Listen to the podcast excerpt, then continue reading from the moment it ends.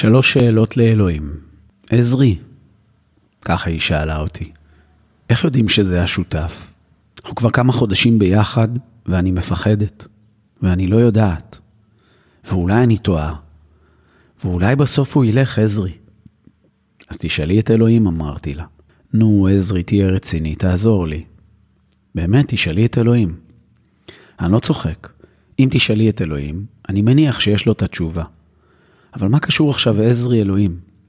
מה זאת אומרת? כי אלוהים יודע הכל. ואם תשאלי אותו, תהיה לך ודאות ושקט, לא? כן, כן. אז תשאלי אותו. אז מה אתה אומר לי, עזרי, שאי אפשר לדעת? נשבע לך, עניתי לה, שדיברתי איתו היום.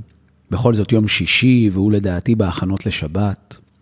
ובזמן שהוא מבשל, הלכתי לשאול אותו שלוש שאלות. והנה התשובות שהוא נתן לי עבורך. שאלתי אותו, אלוהים, מה זאת אהבה? והוא ענה קל, זה מה שתבחרי לתת ולקבל מאחרים. את יכולה לאהוב כל אדם. את אוהבת בגדים? כן. נעליים? כן. כלבים? כן. קל וחומר לאהוב אדם.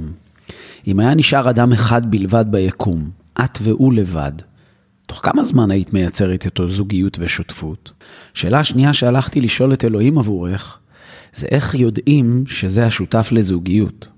וכאן הוא ממש חייך ואמר, זה ממש קל. אין דרך לדעת.